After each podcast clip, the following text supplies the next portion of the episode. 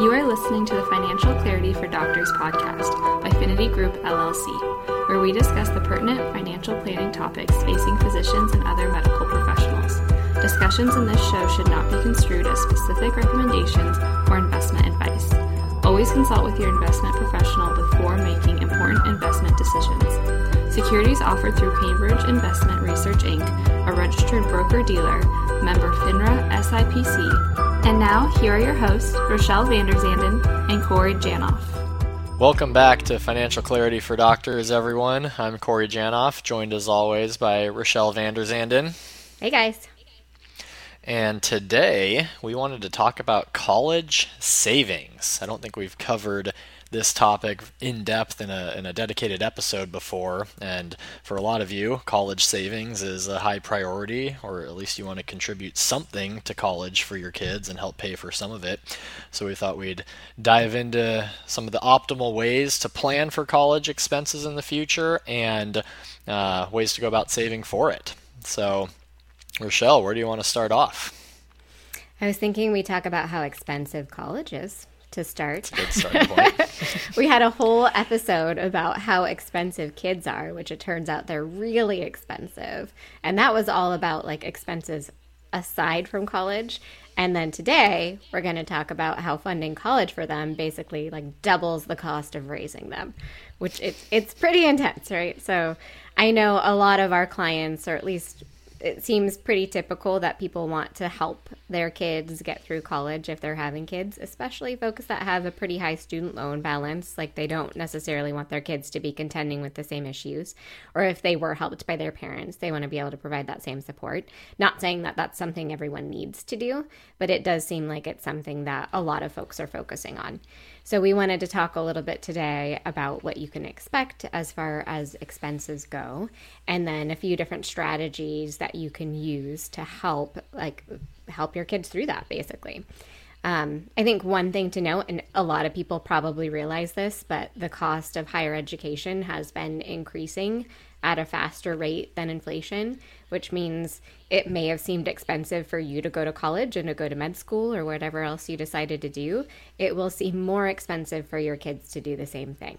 So, on top of regular inflation, it's also just becoming more expensive. That's assuming things continue the way that they are right now, which isn't necessarily a guarantee.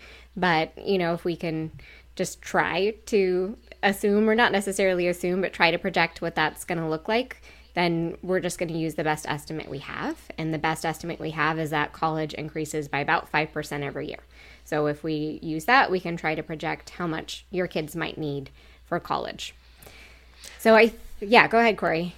Oh, I was going to just kind of add on to that. Um, the odds of it increasing at the same rate, you know, we're, we're kind of planning for the worst, hoping for the best. You know, if college continues to increase at the rate it's been going, um, less kids will just go to college. I think this past year was the first year in a long time, like 50 years or something, that college enrollment actually decreased slightly from the prior year. It was like a 2% decrease, but still.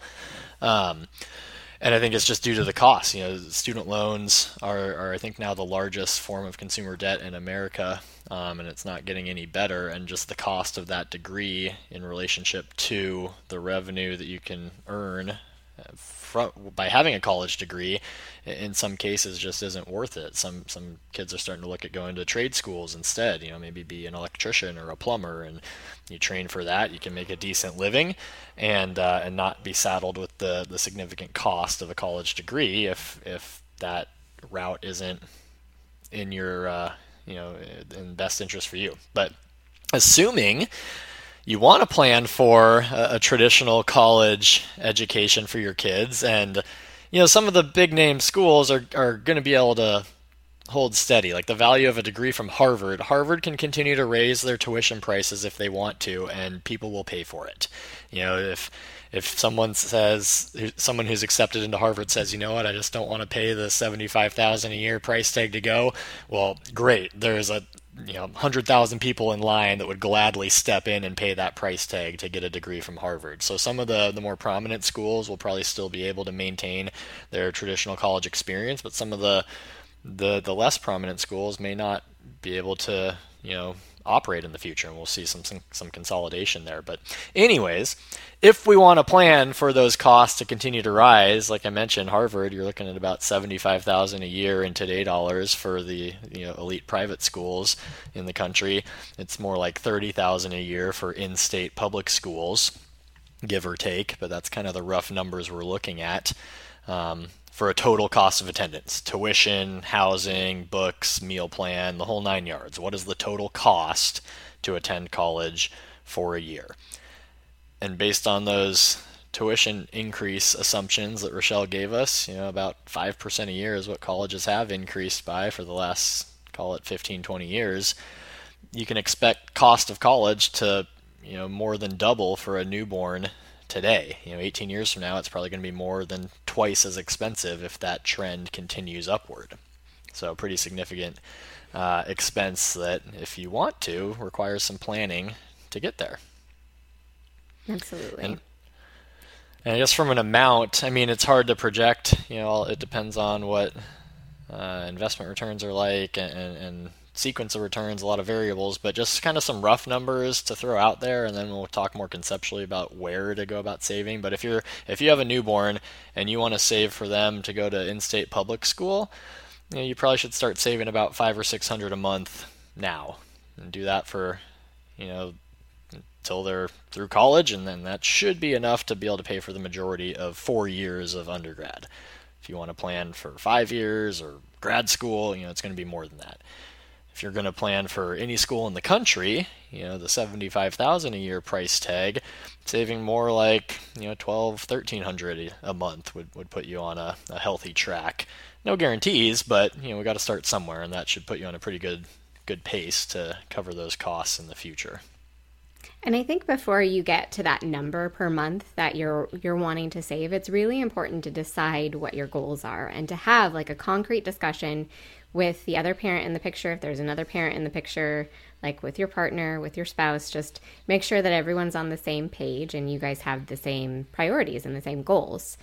Um, because, you know, I've definitely talked to parents that have some disagreements about what they should be doing. Like maybe one parent wants to totally fund it and the other one's like well i made it on my own so we can they can make it on their own too like that's what student loans are for so you know obviously we don't want to totally ignore the issue just because we have disagreements. So it's important to have conversations maybe come up with a compromise that makes sense um, and then decide from there like how much we're saving what we're doing. Um, establish those goals before you really start saving without a goal in mind. Like we just want to know what the finish line is before we start working toward it.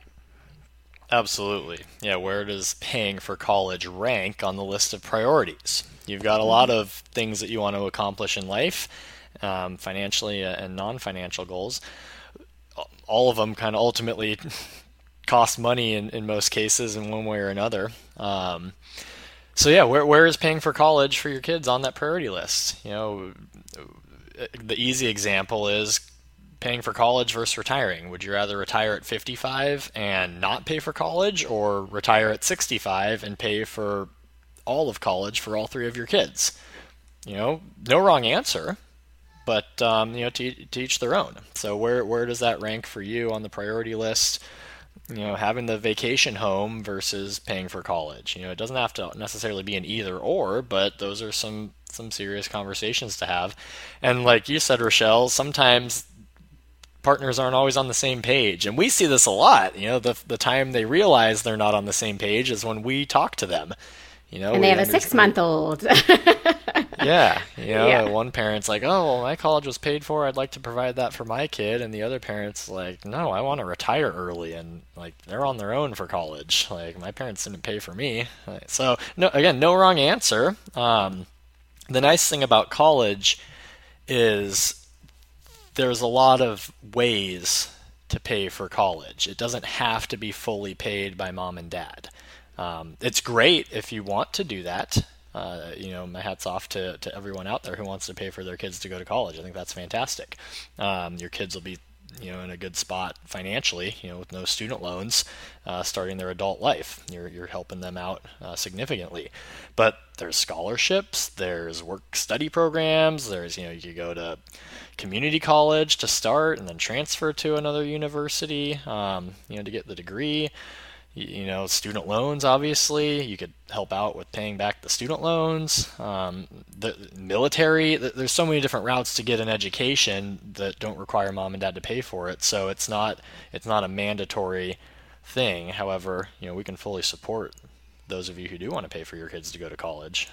And the other thing is that when we talk about paying for college, you don't necessarily have to save all of that up front. It, you know, it's not like you don't have to have an account for them with all of the money that they need for college the second they get into college. Um, and and most people don't. Like a lot of people like prioritize this, but they don't necessarily have the, the means to make it happen ahead of time, and maybe they end up paying some of it along the way. So I think there are a couple of different main strategies, like one of them being saving ahead of time, making sure you have college fully funded before they even get there. The other being like you just pay for it out of pocket when you get there. That might be a little hard. But I think most people probably end up doing a combination of the two. And the truth is, like, there are some advantages to doing it one way and some advantages to doing it another way. For example, like if you are saving ahead of time and you're putting that money in some kind of investment account, like hopefully you're able to get some investment returns that can combat that inflation that we're talking about. So hopefully you're saving less overall and paying less overall because you have a little bit of those investment returns. Um, and I think one other cool thing about having like a 529 plan, which we'll get to in a little bit, is that you can encourage other people to chip in too. You know, like when they get to college, it's a little, you could also potentially say, hey, grandma, do you want to chip in for the semester's tuition?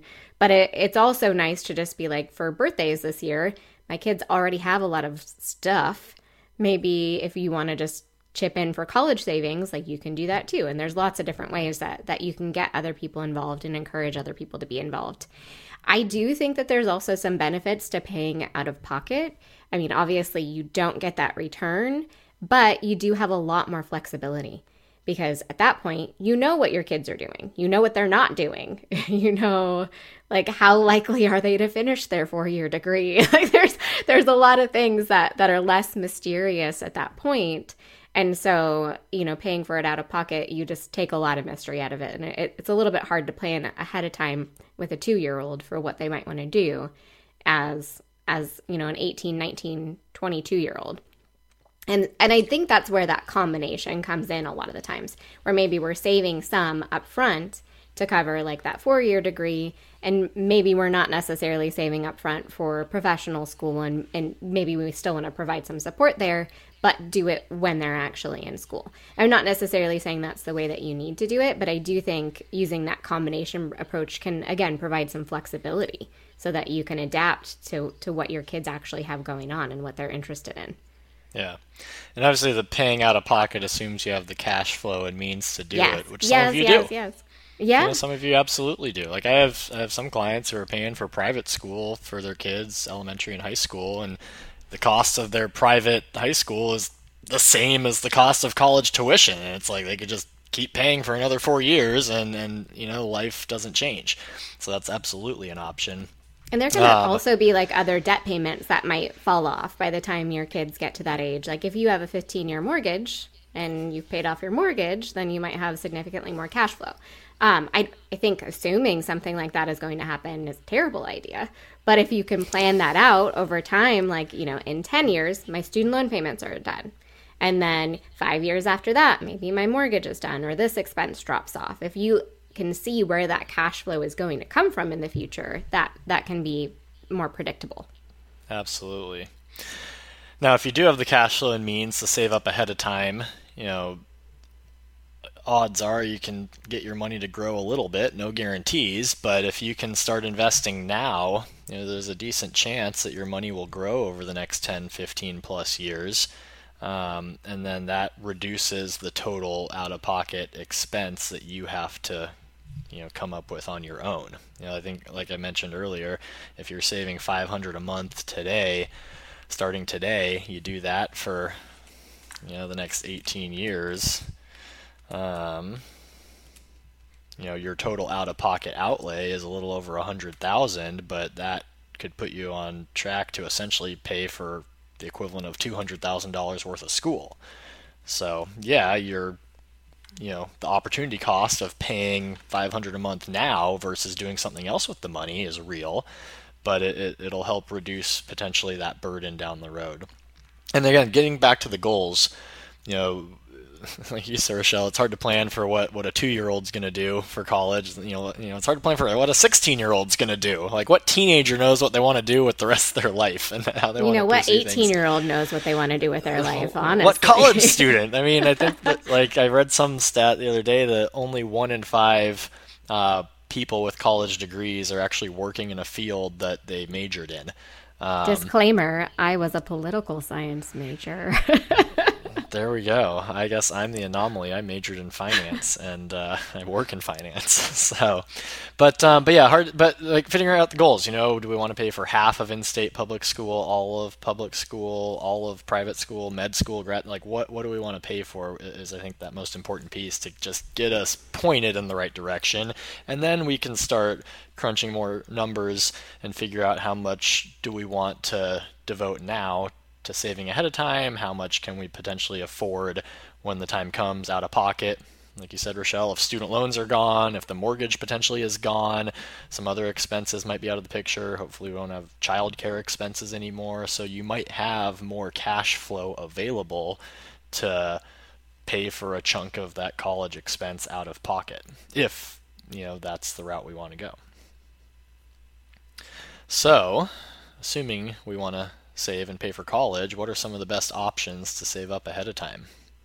And I think the one that most people think of just right off the bat is the 529 college savings plans because they provide a lot of tax advantages and they're pretty flexible as far as like how much money you can put into them and how much money that you can make and put into them. So even high income earners can use 529 plans. And the biggest advantage with them is that they are almost like a Roth IRA for like college savings, where you put money in from your checking account, you've already paid taxes on it, but then it can grow, hopefully, ideally. We invest it, it grows. And then on the back end, any money that you take out for qualified educational expenses can be taken out tax free. Um, and qualified educational expenses covers a pretty broad range of expenses. It's tuition, it's room, it's board, it's books, not necessarily a car or health insurance or anything like that, like not the, the supplemental things that they might need, but a lot of the expenses that they will potentially have can be covered with funds from that 529 account. Um, one really cool thing about 529 accounts is that in specific states, you can also get a state income tax deduction up to a certain dollar amount of any money that you put into a 529 account. And that can potentially apply to like parents or grandparents or other people.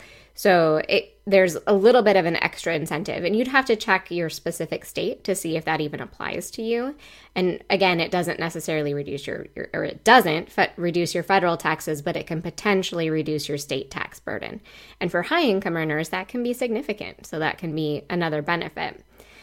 Um I think the downside with a 529 plan is that if you put a lot of money in there and then they don't necessarily need all of it for college and they you know you have to take it out for some other reason you have to pay taxes on the growth plus a 10% penalty tax so these are really intended to be education savings plans. They're not intended to be used for other purposes.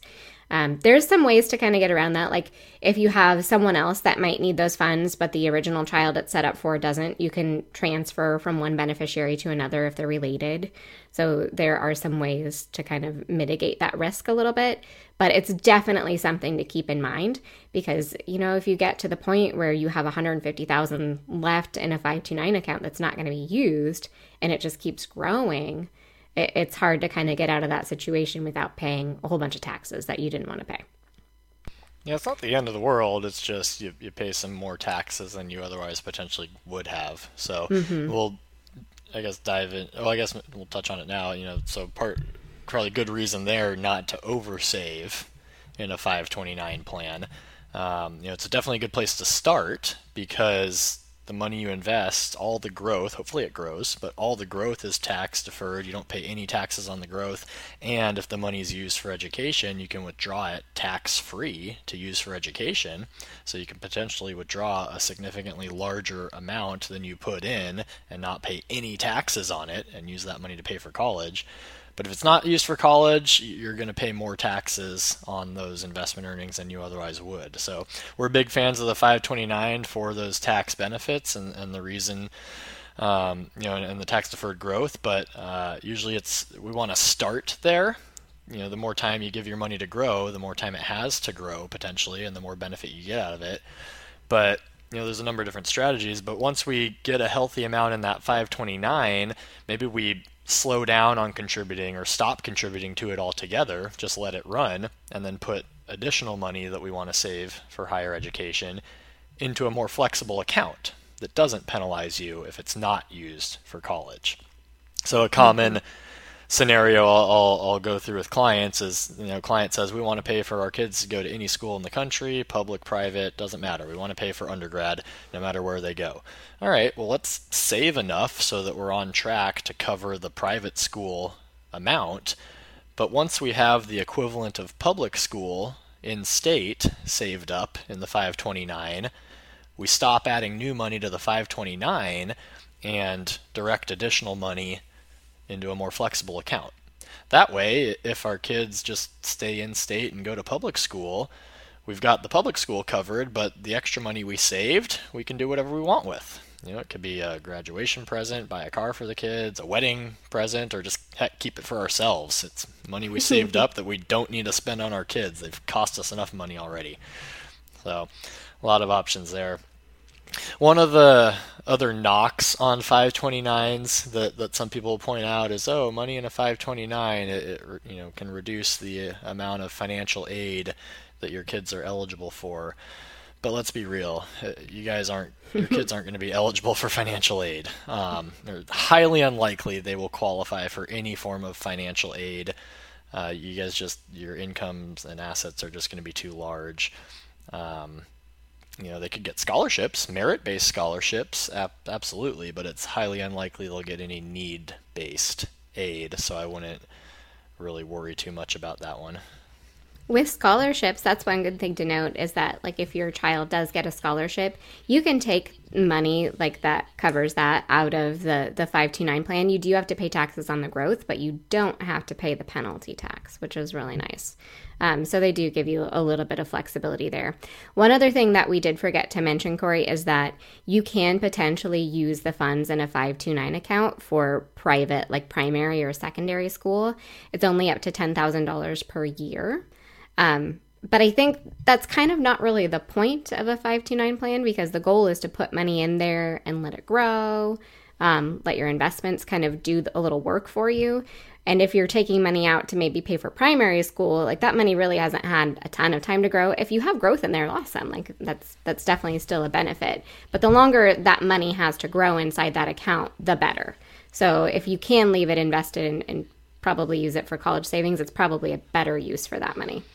Yeah, I guess if you want, if you have a young child and you want to, and you're planning to send them to private school for high school, you could plan yep, ahead and potentially you know, use up to ten thousand a year under current regulations for for that.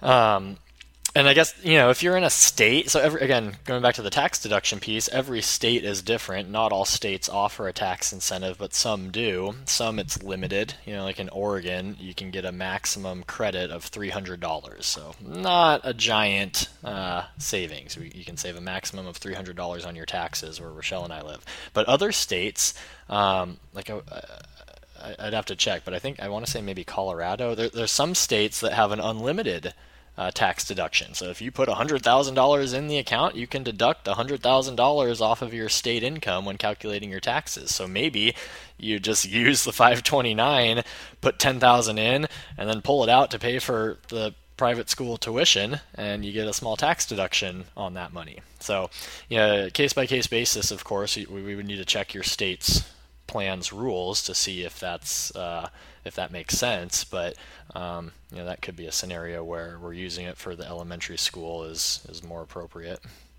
Very true. Yeah, I think one other thing to mention is that just these general investment accounts that we're talking about, like Corey said, they can be really flexible. The reason that we don't necessarily use those for everything is because they're all subject to capital gains taxes. So that's, you know, in the 529 plan, that's what we avoid. In a, a general investment account, whether it's set up in your name or your kid's name, like if you have realized gains of that account, you end up paying taxes on the gain, which is good. I mean, it, it means you made money. Like you're not going to pay taxes if you didn't make money, which I like to like kind of beat into people a little bit because don't feel too sorry for yourself. But but it is definitely like the one downside. It provides a lot of flexibility, but you're going to have to pay some in taxes. Correct. I guess the other account that probably isn't even applicable to you guys because there's income limits on it. Um, but the Coverdell Education Savings Accounts, ESAs, um, again, most of you guys are going to be over the income threshold, and you can only put 2,000 a year into them. So it's it's unlikely that that one will be applicable for you guys uh, at all. So it's basically 529s, and then the more flexible brokerage account are probably going to be your best bet. Perfect. Apologize. Yeah. Working from home, and we've got a, a, a, breaking and entering here in my office. I love it. you can probably hear the kids in the background. When we're recording this, our state just got put under a new lockdown. Um, we, uh, I think, a lot of places are, are are similar, but we're not allowed to go into our office. We're not allowed to gather with family members. You can't have more than six people in a room at a time, no more than two households. So I guess technically Thanksgiving is banned. We're recording this the week before Thanksgiving. Not sure how they're going to enforce that, but, um, but yeah, Rochelle and I are back recording from home. So if the audio is a little different than what you've grown accustomed to hearing, we don't have our, our fancy studio equipment anymore. Yep, it gives us some real life color, right? yes. And we both Perfect. have young kids, so there's a good chance you'll hear some young kids breaking into our conversations from time to time. Yeah, and I guess I mean that kind of brings another layer to it. Like we're talking about college savings right now because we know you guys are thinking about it. We're thinking about it too. You know, like there are things that that we are doing and planning and and a lot of this is just exactly what we're thinking about at the same time. So, I think, again, most important thing is probably to just establish your goals, figure out how much you want to contribute, make sure you agree with your partner, or just, you know, some people I think just do it. like I set up a 529, I didn't really talk to my partner about it. Not encouraging that. It does happen. But yeah, I don't know. What else, Corey? What are you thinking? Um, yeah, just the goals is super important. How much do we want to pay for? And then planning ahead. Like the conversation's always the same. It seems like the theme is always the same with all of our episodes here. It, you know, case by case really depends on the individual. What are your goals? You know, what do you want to do? Eh, how important is college to you? Do you want to pay for your kids to go to med school as well? And then where does that rank on the priority list compared to your other goals? You know the vacation home, the international traveling, the you know, do you want to pay for the kids' weddings as well as college, um, or you know, either or? You know, do we want to help our kids with a future home down payment? Like, how much assistance do we want to give to our kids in the future? And then, you know, what are we willing to sacrifice in order to make that happen? You know, yeah, I've I've talked to clients who say I'm content working into my 70s if it means I can pay for my kids to go to college, provide for them, pay for their weddings, and help them with a down payment on a house and get them set up for the rest of their life so that they're on a good track with no debt. And, um, you know, and that's great. That's fantastic if that's a goal of yours. You know, let's make it happen. But it definitely requires a little bit of planning ahead of time if, if we have some, some significant goals like that. So, think that's probably about covers college savings. If you guys have additional questions, want to talk to us more about it, feel free to shoot us an email, reach out on social media. Um, we're here to help. As always, thanks for listening. Thank you. We would love to hear your feedback and suggestions for future topics you'd like us to cover. You can get in touch with the show by emailing podcast at thefinitygroup.com or by following Finity Group on Facebook, Twitter, Instagram, LinkedIn, and YouTube at Finity Group LLC. You can follow me on Twitter at Corey Janoff CFP, Instagram at Corey Janoff, or on LinkedIn under my name, Corey Janoff. You can follow me on Twitter at Rochelle Finance or on Instagram, Vanderzanden Rochelle, or on LinkedIn under my name, Rochelle Vanderzanden. Check out all of the podcast episodes on the finitygroup.com slash podcast on our Finity Group YouTube channel or your favorite podcast app. And don't forget to check out our financial clarity blog at thefinitygroup.com slash blog. Thanks for listening to this episode of Financial Clarity for Doctors by Finity Group LLC.